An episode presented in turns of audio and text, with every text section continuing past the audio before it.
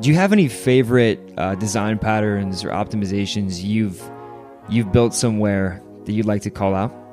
Um, I'm very proud of a very little stupid uh, bash script I created where it uses Forge to create um, the a TXT file uh, with the storage layout of your contract, and you add that you add that into your CI, so you commit that file, and you add that, that into the CI. And the idea is that with every commit or every you know, PR, you generate the storage layout of your contracts, and if the newly generated layout is different from the one you committed, that means that without you noticing, you changed the storage layout of your contract, which in the case of upgradable contracts can lead to big vulnerabilities. Like one of the most usual um, vertical for vulnerabilities and hacks is storage, storage layout changing and then having all sorts of problems there.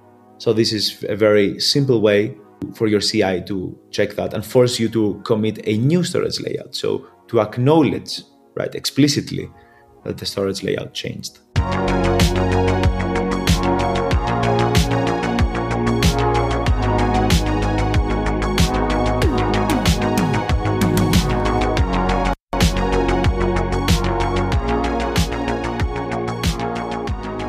Welcome to another episode of the Devs Do Something podcast. I'm your host, Sam Flamini, and today's guest is Odysseas.eth, a protocol engineer at Nomad who has provided a ton of value to the space as both an engineer and open source contributor to various projects such as Foundry. Odysseas has a passion for decentralization, and in this episode, we discuss the technical details of what he calls the Sovereign Stack, a suite of tools he feels are important to crypto natives seeking to live decentralized lives.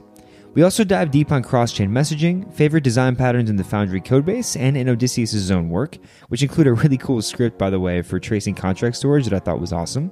And finally, the importance of focus for engineers working in this space. This is a wide ranging conversation that decentralization maxis and protocol engineers alike will enjoy. So, with that, let's hear a quick word from our sponsor and get on with today's episode.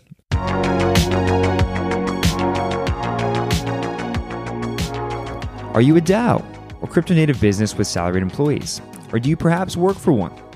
If so, whether you're a team of 5 or 500, your organization can save time and money by streaming salaries with Superfluid, who also happens to be the beloved producer of this podcast. With salary streaming, your management team no longer has to worry about executing multi sig operations every month or manually executing hundreds of separate transactions to pay their team. Contributors and employees, on the other hand, get paid by the second, which, to be honest with you, is a pretty killer benefit on the receiving end. Those of us getting paid via stream can connect our wallet to the Superfluid dashboard and see our balances ticking up in real time. It's kind of mesmerizing and feels like you're being jacked 10 years in the future. When you're paid in a stream, it flows in perpetuity until your team needs to adjust compensation, which effectively puts Web3 payroll on autopilot. Salary streaming is easy to set up thanks to our recent integration with CoinShift, the leading crypto treasury management platform. In just a few clicks, you can securely set up payroll for hundreds of employees in just a single transaction, all from CoinShift's dashboard. If this sounds like something you're interested in exploring, you should visit superfluid.finance/payroll and book a salary streaming demo today. Thanks to all of our sponsors. Let's get on to the episode.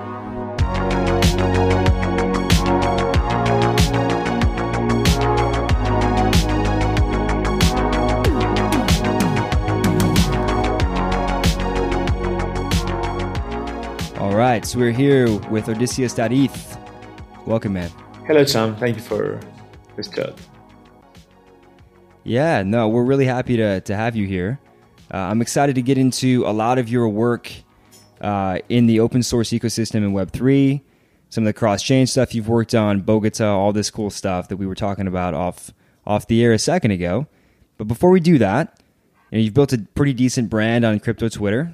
I'd love for you to just walk us through what your background is and how you got involved within crypto.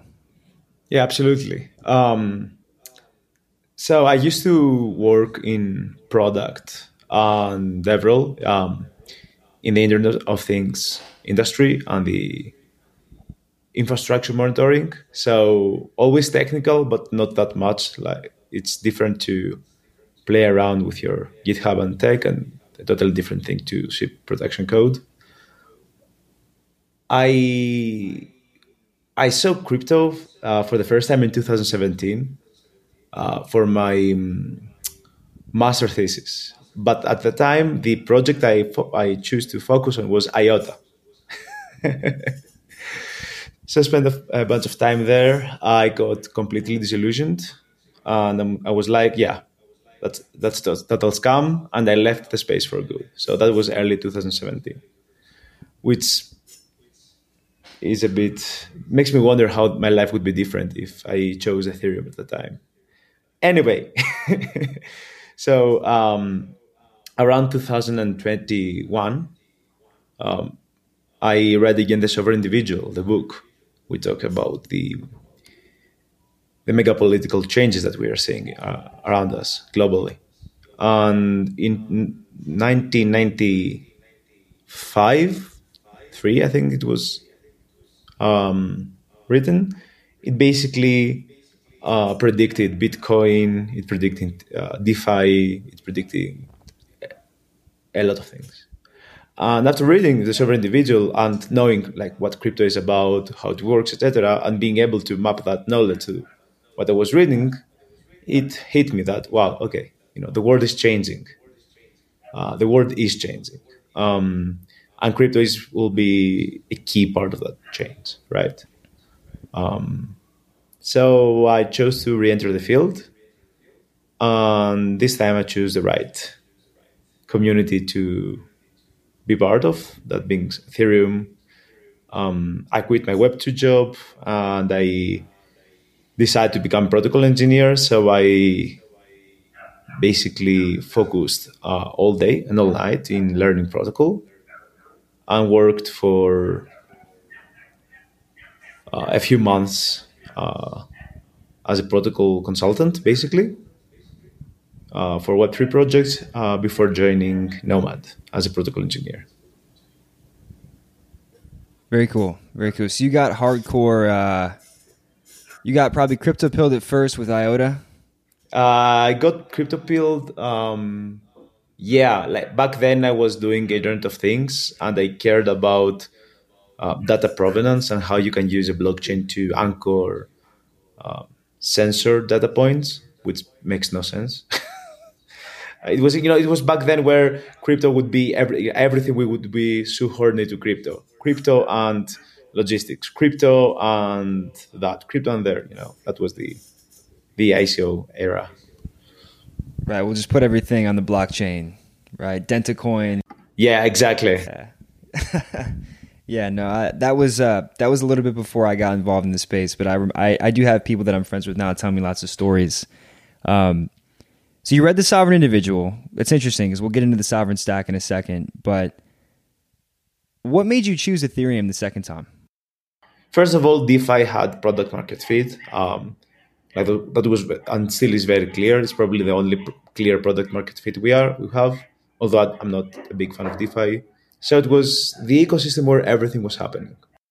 Nice. And what did, what did you learn at first? Did you just dive into Solidity, or did you start reading white papers? Like, what was what were the first couple of uh, months like on that journey? Um, Solidity. I, I started with uh, crypto zombies.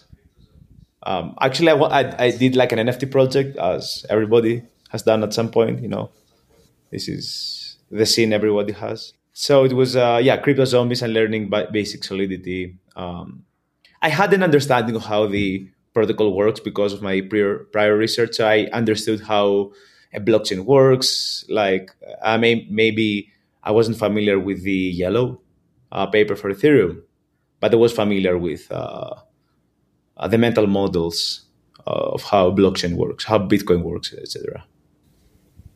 Nice. No, that makes a lot of sense. So you, you got involved. You started building smart contracts. You were you were a protocol consultant. Yeah. And it seems like if I just like look at your blog and kind of trace back some of the work you've done, this sovereign stack, this this decentralized uh, this focus on decentralized systems, things that you that you can basically like kind of see the early seeds of in the sovereign individual. And I would love for you to expand on a blog post you wrote recently about the sovereign stack. Uh, can you walk us through just at a high level, like what the sovereign stack is and, and what it looks like? Yeah, um, the sovereign stack actually is something I came up with, like a term during my deep dive into Urbit, which uh, I assume you will ask me later. but the premise is very simple that the Web 2, you know, software is eating the world, like Marc Andreessen said, and that's true. Um, but in order to scale fast, we we made a pact with the devil, and it got very centralized. We have, you know, you have a lot, a lot of services, but then if you go as you go do- towards the hardware, you have less and less players in the market. So there are very few players in the in the um, the companies that produce chips. Maybe a few more players in the data center um, market, and then as you go up, there are more and more players. Um, that's a very centralized you know, reality where they own um, basically your entire life. Like all your entire life is in their data centers, and that we've seen with um, Snowden. Uh, this is not really private. It's it's it's the same as sovereign. Like it's when you're sovereign, really sovereign, you have the power to choose. That's the sovereign. Like if you choose or you have the power or the freedom to choose because someone allows you to, that's not sovereignty. So that's why, in for example, the um, the governments where you have a, both a democratic uh, government and the a king, uh, the king is sovereign. There is nothing above the king, uh, but the king is above the government, at least in in theory, right? That's why the the king is called the sovereign. So in that respect, our data, our digital lives are not sovereign, right? Uh, the sovereign stack is basically the answer to that, which uh, which means that it's software that is censorship resistant, privacy first, um, open, um, open source, and on, not only that, it's also a stack. So it's not uh, disparate islands of software, but I call it a stack because you know we have experts in many fields. For example, we are in the blockchain field, but we tend to focus only on our field or expertise, and we ignore what else exists outside. And we need all the layers of the stack to have um, more sovereignty. Like blockchain has some use cases. Um, it's a critical part of the sovereign stack, but it, it's not only that. You need some uh, some way to communicate uh, with an end-to-end encryption. You need some way to collaborate with code, for example. So the sovereign stack is nothing else but an attempt to organize all this disparate software and place it into like um, a logic st- um, a stack and say to everyone, "Hey guys, like you're not alone. Like you're not um, peek outside of your expertise and see the the picture in its totality and understand how your expertise and your your software fits into the grander uh, puzzle. Yeah, so I think one of the one of the things that I mean, I guess I shouldn't say they're entirely removed from blockchains because I think there's some kind of registry that Urbit deployed on the Ethereum network. I, you, you can maybe educate me on what that was, but they're mostly the Urbit as a technology is not it's not a blockchain, right? It's not some kind of crypto protocol. It's its own thing. Yeah. So I mean, we have we have a fairly technical audience, right? I mean, Urbit's Urbit's pretty weird, even if you are technical. Uh, but I'd love for you to understand, like, like for you to give us like a brief, if it's possible, technical overview to Urbit. Uh, just just give us like the lay of the land, right? Don't don't don't worry about giving us an insane deep dive, but like just give us like the five minute intro so that people that are curious can maybe go do the additional research on their own. Urbit is a computer, and we'll talk about that, and an identity. So two big pieces. The idea is that the premise is that all the software the software that we're running now it's not meant for the 21st century it was like um, architected in the 80s and it has resulted to a complexity of unimaginable scale. So we want to go back to peer-to-peer computers without intermediate clouds. And to do that, we will re-architecture the entire thing. So a new kind of VM, so a new assembly language. On top, we're going to build a new OS. Um, we'll build a new op, uh, high-level um, programming language. Um, and this, of course, system will have a new kind of OS, a new kind of networking, everything, everything from the ground up. It's new. And some of its design principles is that it's simple or uh, it's better to manage complexity. And the idea is that you have a fully deterministic computer. So you have your Urbit, and if you feed it a, a log, so I have my Urbit now, that's my computer, the messages, etc. If I export a log and I go to another Urbit and I import a log, the new um, Urbit will reach the exact same state. The exact same state. So the same messages, the same everything. And all these computers are tied to an, an ID, um, which is your identity in your network, which uh, has uh, its digital scars, artificial scars. So it's like 4 billion identities on purpose. So um, it's a it's a Sybil resistance and also a way to filter, you know, an email, an Ethereum address. They, it's trivial to create thousands of them, right? But in Urbit, says you have uh, scarce identities, they cost something. That's the idea.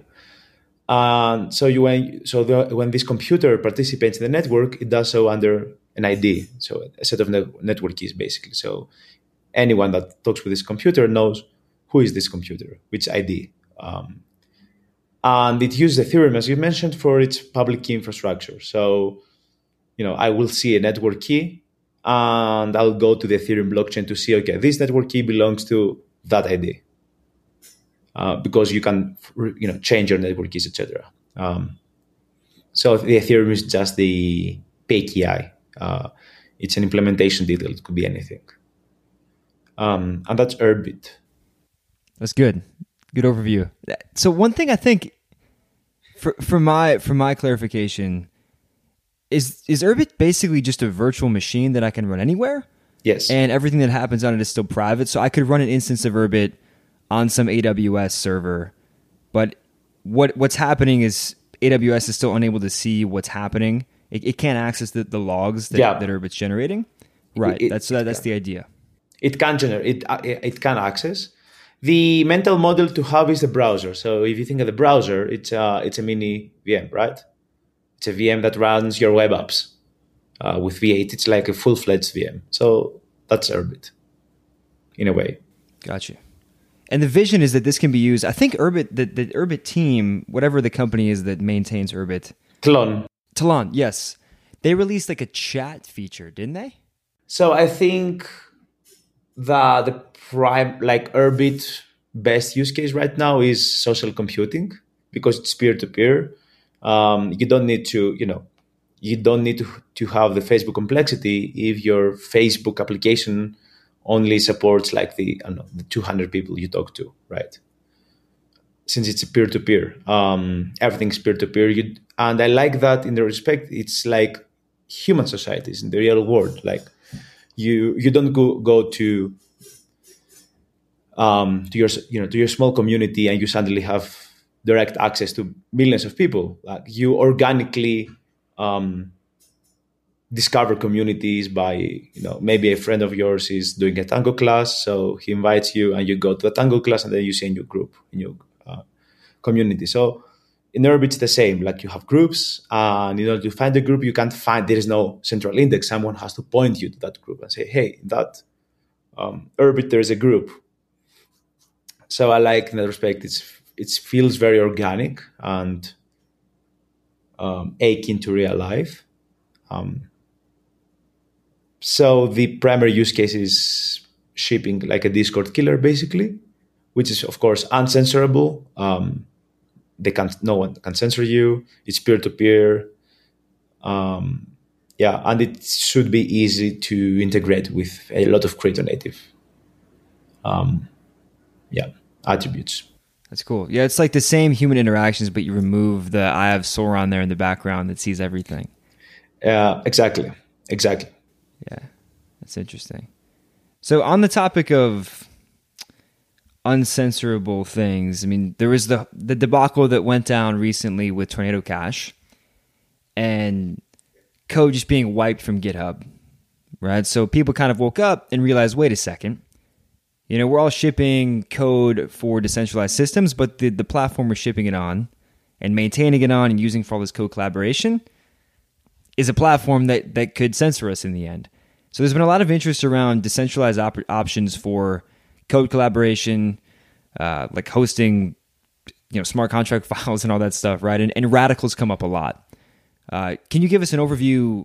Like, let, let's say, let's say I'm someone who works in crypto and my whole entire code base is on GitHub, right? And I'm looking for alternatives. Uh, is Radicle one of those alternatives? And and if so, can you give us a quick overview of what it is? Um, Radicle is a very interesting project. Um, basically, takes Git, which is in a way a decentralized protocol. I host my repositories. You can pull from them. You can push them. Um, but in Git, you don't have any identity layer. So if I see a repository, I don't know if that is the original repository or if it's a clone. There is no uh, identity metadata. So Radicle, in essence, takes that uh, the Git and, and places atop an identity um, layer. So when you you see a project in the network, you know whose project is that, if that is the original project or the one you consider original. So if that's so you can see the project is owned by that user, um, and you can see its history and all that in a, in a very cryptographic, um, uh, yeah, way with identities. So take it, add, add an identity layer, then on top of it add the replication layer, which is uh, with gossiping. Um, currently the Radicle as i know i used to be a contributor Radicle. Now i always uh, follow it because i'm very big fan of it. Um, there is the third i think protocol iteration right now. So a new protocol has been created from the learnings of the current protocol. And the idea is that there is no um, there is no github. There is no canonical version. Uh, the canonical version is who you define it to be. So I define the canonical version of my project to be um, that project ID coupled with that user ID. So that's the canonical version. And if I see the same project by by some other user, that means that it's a fork. Interesting. So I mean, you, you keep the same kind of mental model around versioning. Yeah. What, what about what about some of the other things that people are used to? With GitHub, right? So, like, let's say, for example, it's Superfluid for our, our protocol and our contracts and things. Anytime we want to add a new feature, I mean, the number of GitHub actions is just insane, right? We have we have a ton of workflows, we have a ton of checks, right? Because this is this is you know, this is pretty you know intense stuff, right? You don't want yeah. to miss one of those. So, how does Radicle do, do they have any CI/CD pipeline stuff? Is that in the works, or like like how have, how have people tried to approach that side of it? Um, I'm not sure if the with the roadmap, but it's Git, right? So you would need to implement your own CI/CD. Uh, maybe you have a Jenkins server somewhere, um, and then create your own CI/CD with pre-hooks and all that kind of stuff. Uh, it's uh, for sure when you go from a centralized service to a peer-to-peer solution, you will get a hit on the user experience. That's um, a price you know you will pay. The question for these tools is how can we minimize the price? Right. Yeah, I think there'd be a lot of opportunities here. And that, that's kind of how I saw your, your sovereign stack post. It was like, yes, this is what exists today. But that kind of thing gets people thinking about all right, this this is this as an area of software that's going to matter. And I think there will, there will be engineers that will read your post that go, all right, what can I build? What can I contribute to this stack? Um, is there anything that's top of mind for you that you wish people would build that would plug into the sovereign stack somewhere? Uh, so I think two issues still exist. One thing is the wallet. I, I don't think anyone has really nailed it. I feel there are a lot of low hanging fruits in wallets uh, in the way of experience for the users, like, for example, simulating a transaction and seeing the results and asking the user if they are sure they want to do it. Um, and the wallet is important because it's your interface for the blockchain space, basically. So I think a wallet is a big problem, uh, an open problem still. And another, I think, is uh, privacy, of course. So messages. Um, Signal is a very good option. Urbit is another option. Um, you know, self-hosted discourse is another options. Um, Matrix. So how can we improve these tools and make it more friendly for developers to actually use them, right? To easily set set them up.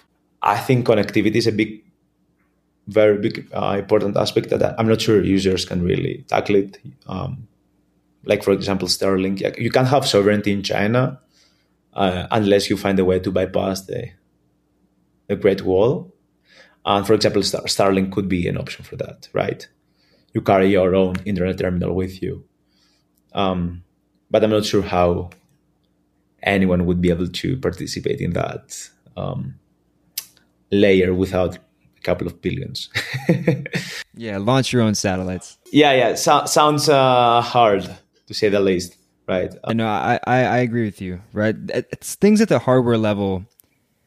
You know, I mean, it's it's challenging to see them as being able to be purely decentralized. Like one example of that is on like the crypto phone the idea of like building a crypto phone, right? I would love to see a crypto phone.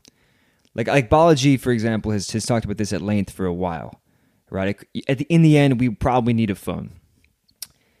The thing about building phones is that there's a lot of economies of scale to building phones. I mean, go ask Apple or yeah. or people that build Samsung phones, right? I don't I don't know. I mean, what's your take on decentralizing things that are at the hardware level? Is that is that like near term possible if if if at all ever? Like, what do you have like a, a take on whether or not we should be decentralizing those things?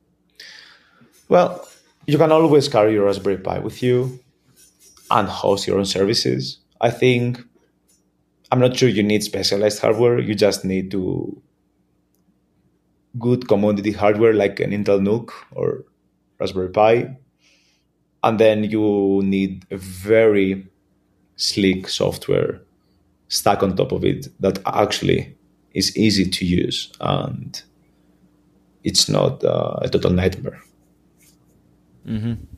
Yeah, I do think that you know being able to do things on commoditized hardware that is more of a software problem, and if we can solve that, we do we open up a lot of potential. I think. Uh, I, I feel like I saw in a tweet somewhere. I don't know. I don't know where I saw this. This is kind of random, but you mentioned that when you travel from city to city, you're correct me if I'm wrong on this, but I think your device of choice is just a Raspberry Pi. Is that right?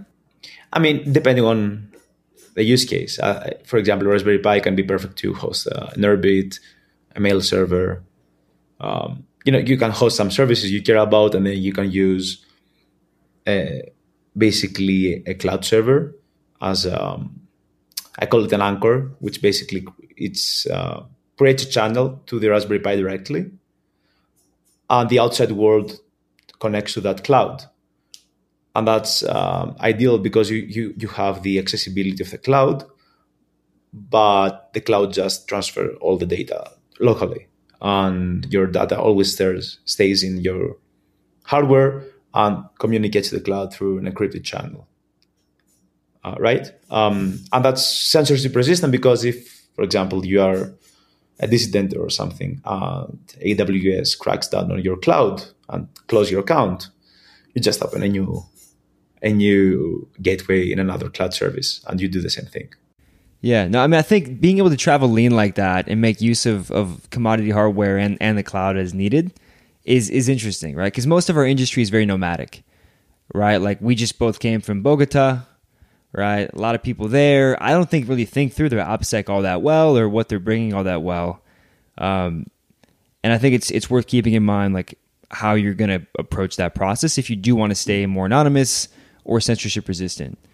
Yeah. Uh, so I think I think that makes sense to, to think through. And I think an important part here is always think think of the the jurisdiction. It's different to use if, for example, there are VPNs in friendly jurisdictions with very hard data privacy laws, in VPNs not so friendly. Um, so of course you're not always 100% sure. Like even Proton Email gave um, friends, uh, activists, uh, um, IP and information to the French authorities when it was asked by the Switzerland authorities, right? So it's not one, it's 100%, but it's more you know, secure than probably the your Gmail account. Yeah, no, it's definitely on a spectrum. It's definitely on a spectrum. Uh, on the topic of Bogota, what was your uh, overall take on the event? Did you go to lots of talks? Did you see? Did you have lots of good technical conversations? Would love just your general feedback on what Devcon was like. Um, I think it was mainstream. Yeah, I think it went mainstream. Like this year was really mainstream, which is a very good thing because we have a lot of new players and developers entering the space. And you know, you have the hockey stick dynamics, right? So I think that's a great. It was an amazing experience for me. Yeah, you know, I I had a, a blast as well. I mean, I I hope that you know the mainstream comment. I, I hope you're right, in that you know we can uh, start building useful things. Um, I I think I've seen you just just kind of flipping through your Twitter this morning. You've been critical of some of the the focus, I guess, of some of the smartest players in the play in, in, the space on things that might be frivolous or just kind of throwing money in circles in DeFi. Uh, what do you think that we need to build that would pull us more into the mainstream and useful applications? Like, are there any blind spots you think we're just not focusing on that we should be? Yeah, but there is not a lot of money in that, right? like Tornado, I think it was uh, like priv- privacy preserving technology is super important, and I think we're losing the fight we are winning the fight in the open API, uh, you know, money blocks vertical, but we're losing the fight in uh, decentralization, in privacy. Um, and I'm not sure, like personally, if like creating a 10% more efficient Uniswap is worth millions of dollars in human capital and money, and you know, and man hours versus something like a tornado. Mm-hmm. Did you follow any of the developments or any of the talks around zero knowledge stuff? Did you like? I, have seen a lot of good activity around Aztec and Noir, but I don't know yes. if you've seen anything as well or done any research yourself. Aztec is still a US company, so I, I love Aztec. Like I, I, I love it. It's it's you know one of the few players that say, okay, we care about privacy. Um, but it's still a US company. So I guess the real win here would be for Aztec to succeed and someone forking them and create, you, creating an name on Aztec. That'd be pretty wild.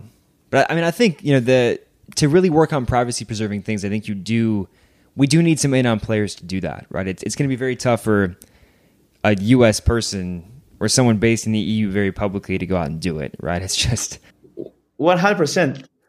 Um, I, I there was a a side event on privacy in Bogota where Snowden uh, talked. I heard about this live. Yeah, it was uh, wild, and he mentioned something very simple: that the most successful project of all time, which is probably Bitcoin, is created by a person who nobody knows who he is or she is. Um, they haven't moved any of their coins, nothing. And probably they believe that no matter how many billions they have, like hundreds of billions, I think, right now, it still wouldn't protect them from the people who would come after them because they created Bitcoin. So when you're creating tech and you're thinking, should I go Anon or not? You should think about how how disturbing the technology will be for the status quo. And I think the Tornado developers underestimated how much the project really, in the end, upset the status quo. So you, should ask uh, how disrupting is the technology, and if people get mad, is my success enough to protect me, or like these walls of money, or in the end, only true privacy can be um, a wall of math that can truly protect you. Mm-hmm. Yeah, I remember listening to an interview with one, one of the tornado. I think the main guy who built Tornado Cash, and the interview asked him, that, "Like, are, are you sure? But did you ever think about going in on with this?" And I don't, I don't remember what the answer was, but I think you're right. Unfortunately, with those kinds of things, with those kinds of things, it's so disruptive to nation states that people will try to find you. I mean, honestly, credit to Satoshi for literally the nation state level OPSEC on not getting found, unless it was Hal Finney and Hal Finney died, and that's then that's why it happened. Yeah. But uh, uh, who knows? I, I know uh, people have been doing even grammar based analysis and word frequencing on their blog posts to be able to understand patterns that they can pattern match to other known computer scientists. So people will try to find out. That's that's the lesson. Uh, shifting gears a little bit to more like tactical tactical development stuff, right? So you you spent a lot of time writing smart contracts, thinking about protocols, building stuff, right? You've shipped a lot of independent projects. You've worked at Nomad for a while. I'd love to just understand, like from a high level point of view,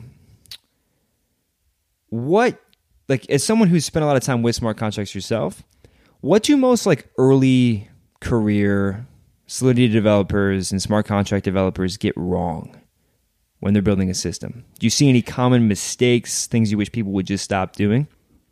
I think the hardest part when you enter the, I'll, I'll answer diff, uh, a bit differently, a different question. I think the problem with newcomers in the space, I, I, at least it was for me, there is too much noise.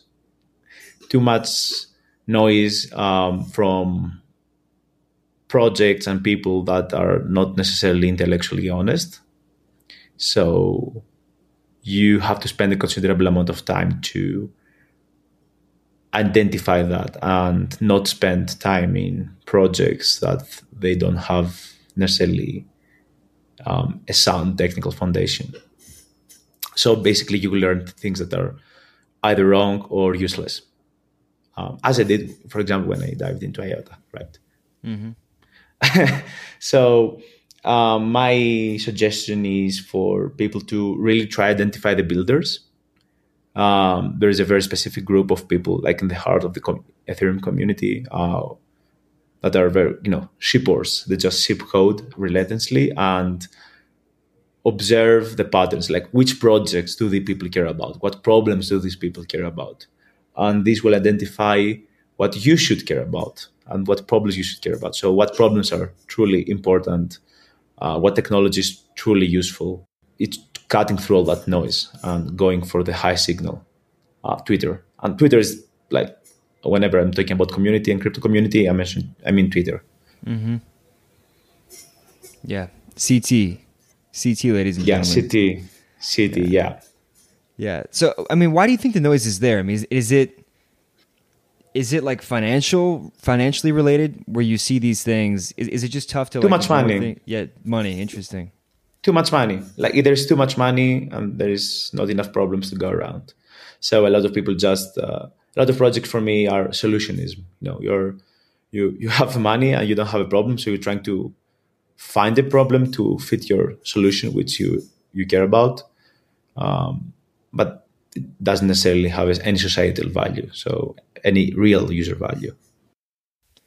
I think that the, the dangerous thing with solutionism too is that things that are really technically satisfying can still be a waste of time, right? That's one hundred percent dangerous thing, right? So let's say let's say you meet somebody who's really bright, really bright, really bright engineer. They're getting some funding to work on whatever they're working on, but you see they're they're probably solving a problem that doesn't exist.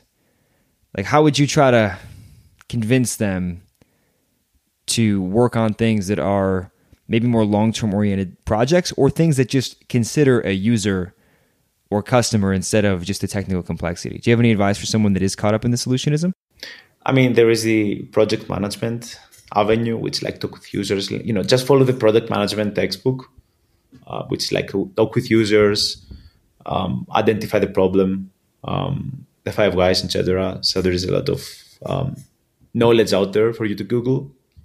Uh, but I think the most, I think the most useful would be to let them fail and learn it by, yeah, by failing. It's all interesting, and I mean, it's stuff that I think about a lot as well. I mean, I don't want to work on vaporware, right? I've thought about this a lot. I mean, and honestly, sometimes it makes you like think, man, like, you know, is is this whole industry just focused on the wrong things sometimes? And I think it is, you know. So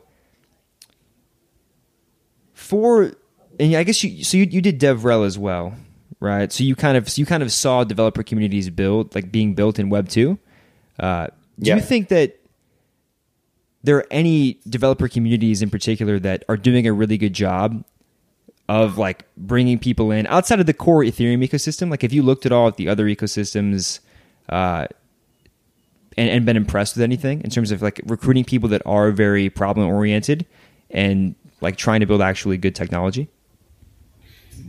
So you mean other blockchains? Yeah, either other blockchains or just L2s or ecosystems that are, are trying to be built in general.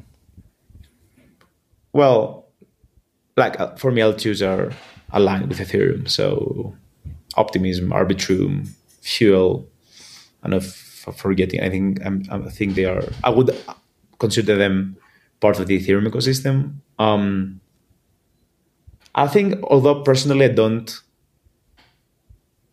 I don't agree with uh, the Solana, for example, um, architectural designs uh, and choices. Personally, that's my personal opinion.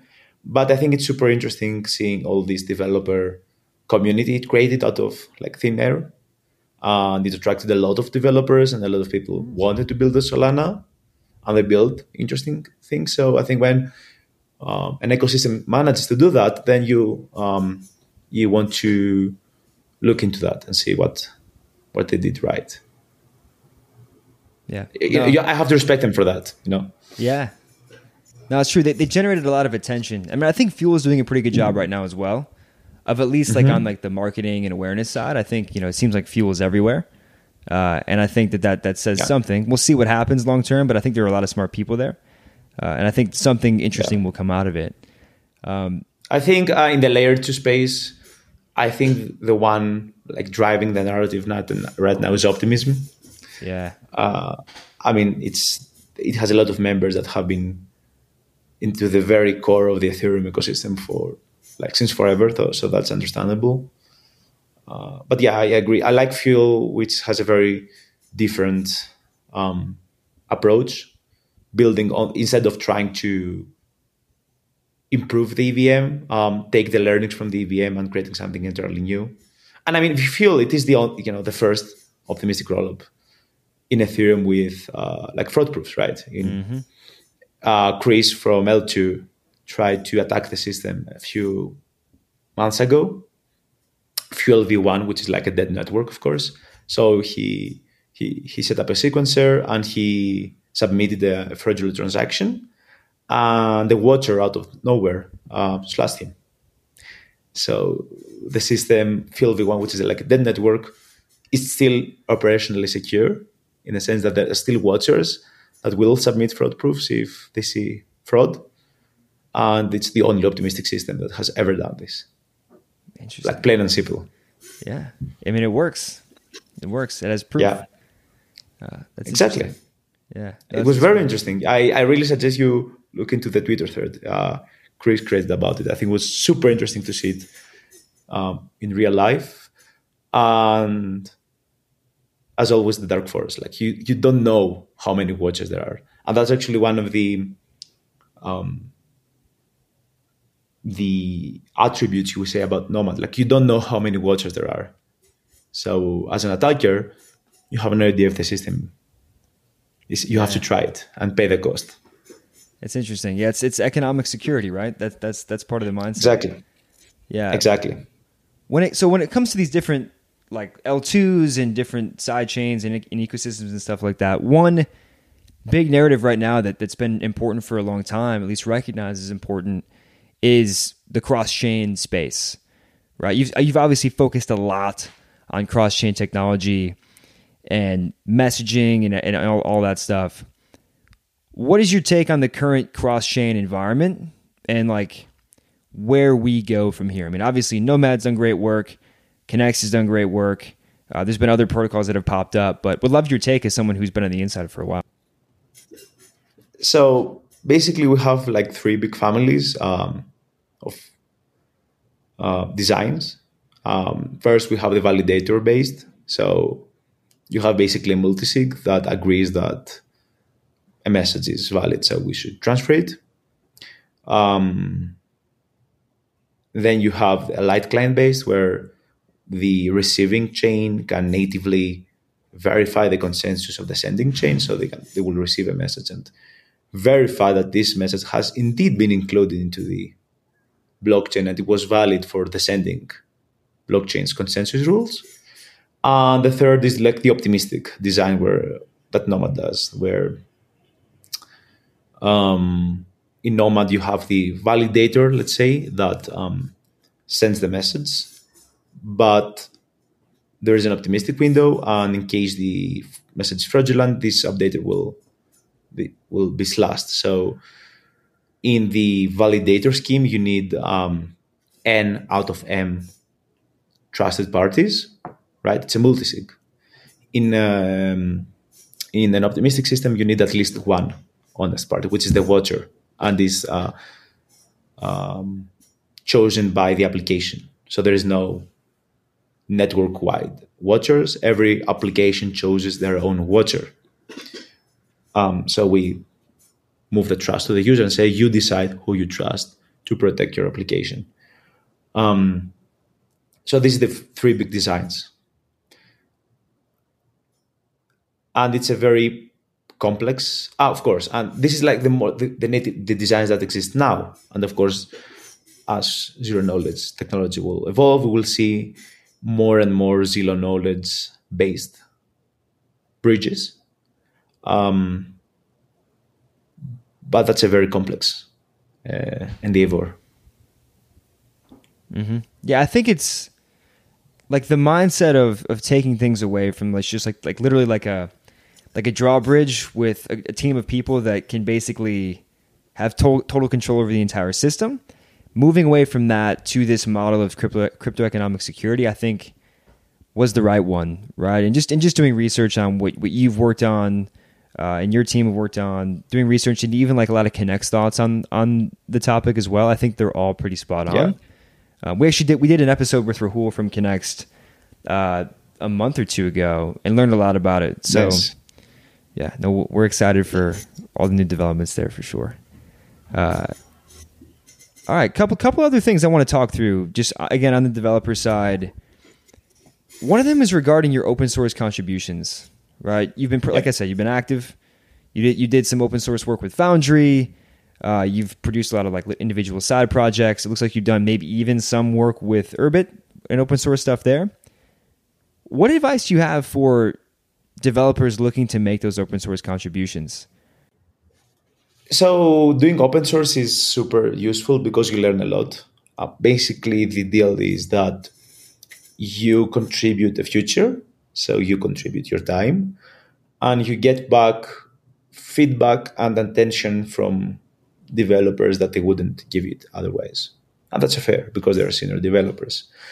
So with Foundry, for example, it was I you know contribute a lot of time, but in as what I got back was I learned a lot about tooling and Rust and how to and the EVM and how the EVM works, right? And I got amazing feedback from you know the core contributors in Foundry, where who are titans in the space, very senior developers.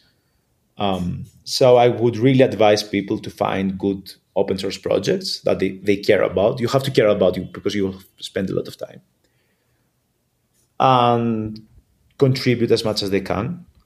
And for sure, what they will receive back you know, apart from dopamine, apart from having fun, which should be an important aspect of it, and it is.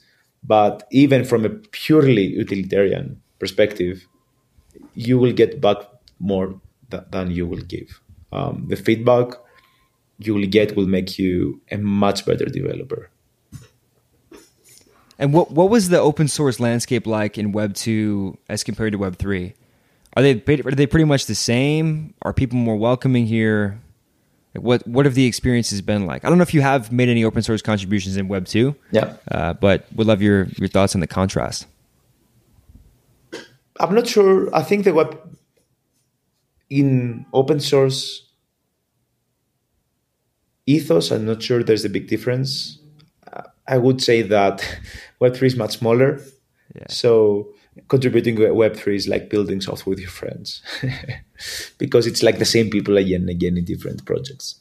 Yep. The, the communities, in the grand scheme of things, it's minuscule. Yep. Yeah. And I would even say that things that look like they're more like company based as well, right? Like let's say there's a lot of, a lot of organizations have like, uh, XYZ labs that maintain a protocol it might look like yeah. they have a team of full time engineers and stuff that are building a protocol, but in a lot of situations, you can go to a code base and open up a PR, and people are pumped to have you there. In, in a lot of situations, not yeah. every situation, but I would actually recommend that if, if someone listening is just really curious about that, like a, a particular protocol, then they like to contribute, just go for it, right? And people will at least have a conversation with you. Um, yeah. Uh, a quick plug for Foundry. I think if you care about deeply understanding the solidity and dev tooling, which is also security. And third, Rust, you should consider to contributing to Foundry. Um, you will learn, of course, Rust. You will learn how, you know, best practices for dev tooling and how to make tooling that helps users create more secure code. So you will learn how to build how what how to build more secure code. Uh, for example, Solidity you will learn a lot about security and you know if you're uh, courageous enough uh, even about DVM so I think it's a it's a phenomenal project to contribute. And it has amazing people like Georgios, Brock, Matt, uh, Oliver. Like they're amazing people that they will give you feedback in there like titans in the space. It's really rare I think. Mm-hmm. Yeah, a lot of people compliment the Foundry code base as well. I mean, it's natural. There's a lot of gigabrains there, yeah. but it's um, it's purposely built in a way that's clean and easily readable. So it was from the beginning to build. You know, if you see, if you know Rust, you will immediately understand the difference between Foundry and other Rust code bases.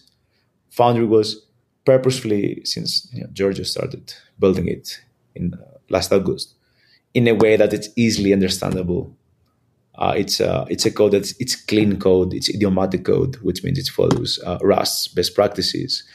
It has a lot of tests. Like it's even if you only care about Rust, it's a good code base to learn about how to write Rust software. Mm-hmm. Yeah, on the topic of best practices and like just clean code, do you have any favorite uh, design patterns or optimizations you've you've built somewhere that you'd like to call out?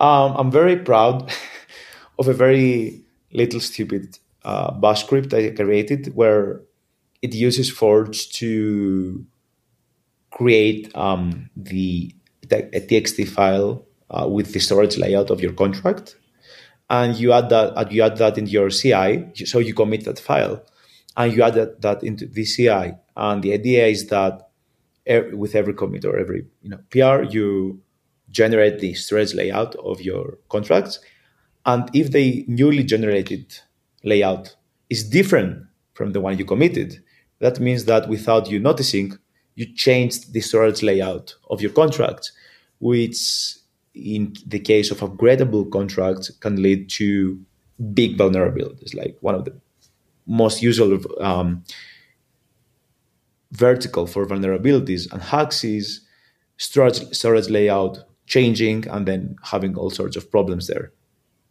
so this is a very simple way um, to for your CI to check that and force you to commit a new storage layout. So to acknowledge, right, explicitly that the storage layout changed for the CI to pass.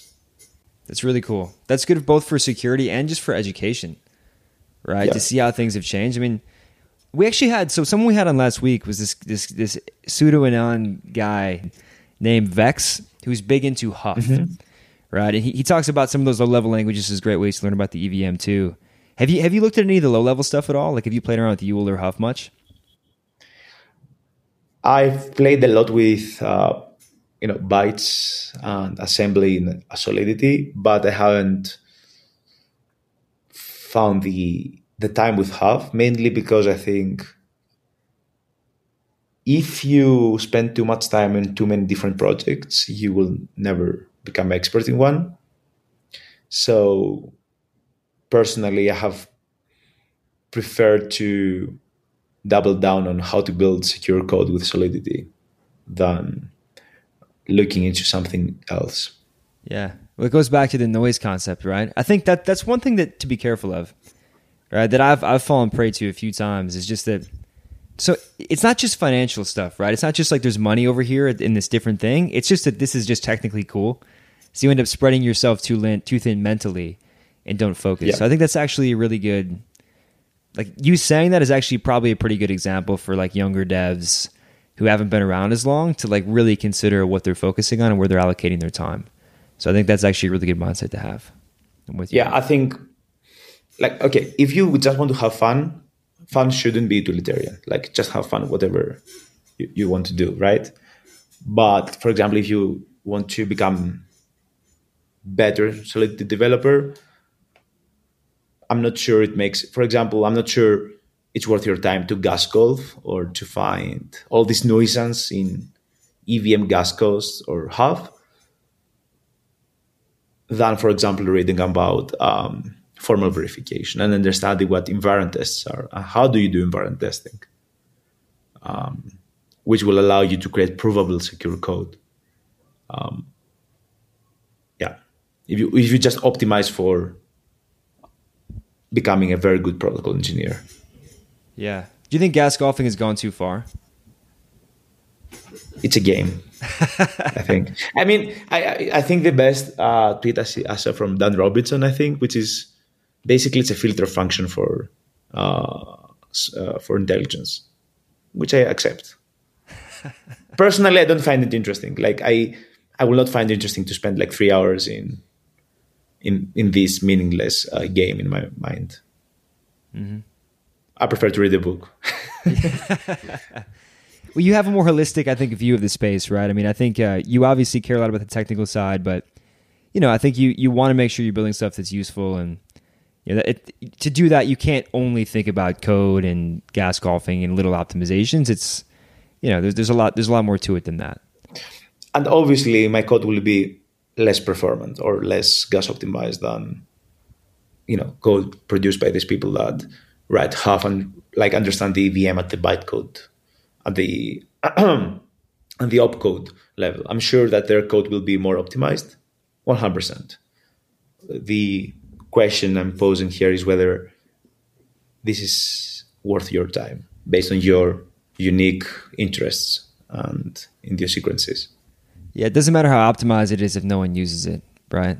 That's that's important to keep in mind. Or honestly, we we have another soundbite from somebody who came on from Uma a couple couple weeks ago, who said uh, it doesn't matter how optimized or fast or whatever your your code is, if you get hacked, it doesn't matter, right? So right, yeah. I think uh, my point is that be explicit about what you optimize for. So uh, for me, I'm I'm willing to take the hit in not understanding EVM in gas golfing terms or not being able to produce the, the smallest bytecode for something and to be able to spend that time in some other endeavor that I think is more enriching to me or my professional life. Yeah. But I'm not saying it's bad or it's meaningless. Yeah, no, I mean, I, am I'm with you there. I think you have you have the right nuanced view. I think. No, that that those are some really useful, really useful thoughts. All right, la- last question for you, and then we'll, we'll we'll we'll pack it up for today. This is much more general, right? Way more general than I guess we, we've we've talked about some general things, but let let's say we we fast forward ten years in the future, right? And we look around and we see what's what's been built by that time. What what do you hope our industry looks like at that point in the early 2030s? What do you hope we built in the 2020s? Um, a quote that I like a lot about um, Balaji is build it now so it's ready then. Build it now so it's ready then.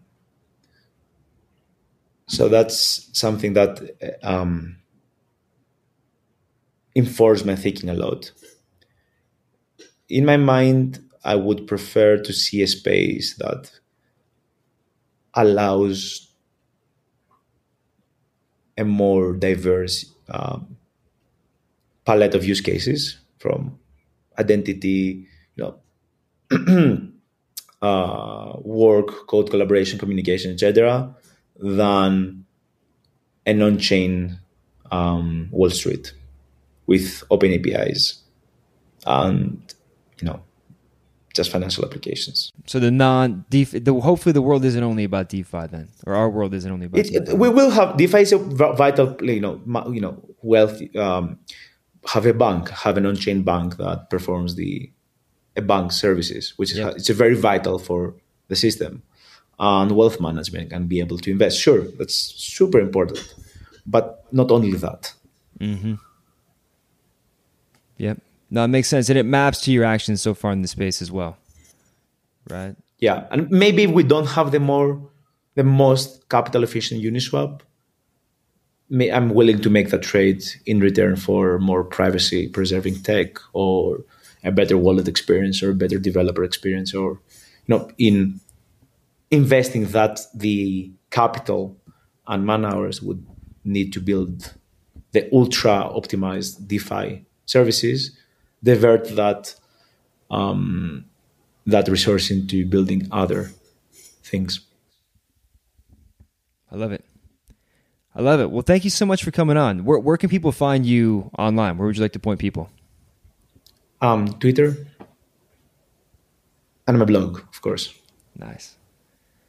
Nice. Yeah, we'll make sure we link to it. Go follow Odysseas.eth on Twitter.